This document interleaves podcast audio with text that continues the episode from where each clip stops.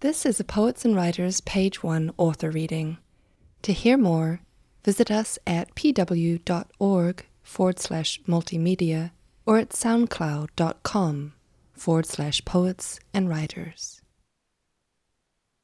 Both boys were covered in cornfield dust up to their armpits from gathering the turtles, and the turtles themselves were white with it, like they'd been shook up in a bag of frying flour Fish's mom used to batter chicken halves. It was a dry spring.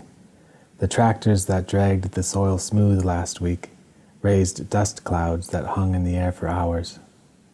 A frigid winter with too much snow, and now a spring without rain. The winter was hard on the wildlife. When what snow there was first melted, the boys found three deer lying dead in the woods beneath a cedar tree, eyes milky and open.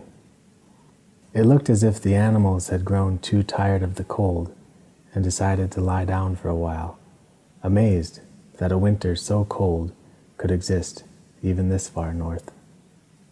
Poor damn things, Fish had said, after hesitantly prodding one with a stick to prove death didn't bother him. On the opposite side of the asphalt road the ditch met marsh water.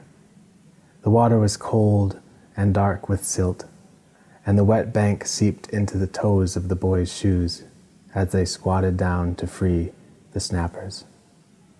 As they lowered each leathery creature into the water, the turtles seemed awakened by it. The way the dust washed away, the suddenness of submersion. The turtles craned their little heads forward and waved their legs and swam away into the silt and water. They were like pigeons, taking flight in pairs from the roof of Fish's grandpa's barn, aimless and erratic, surprised.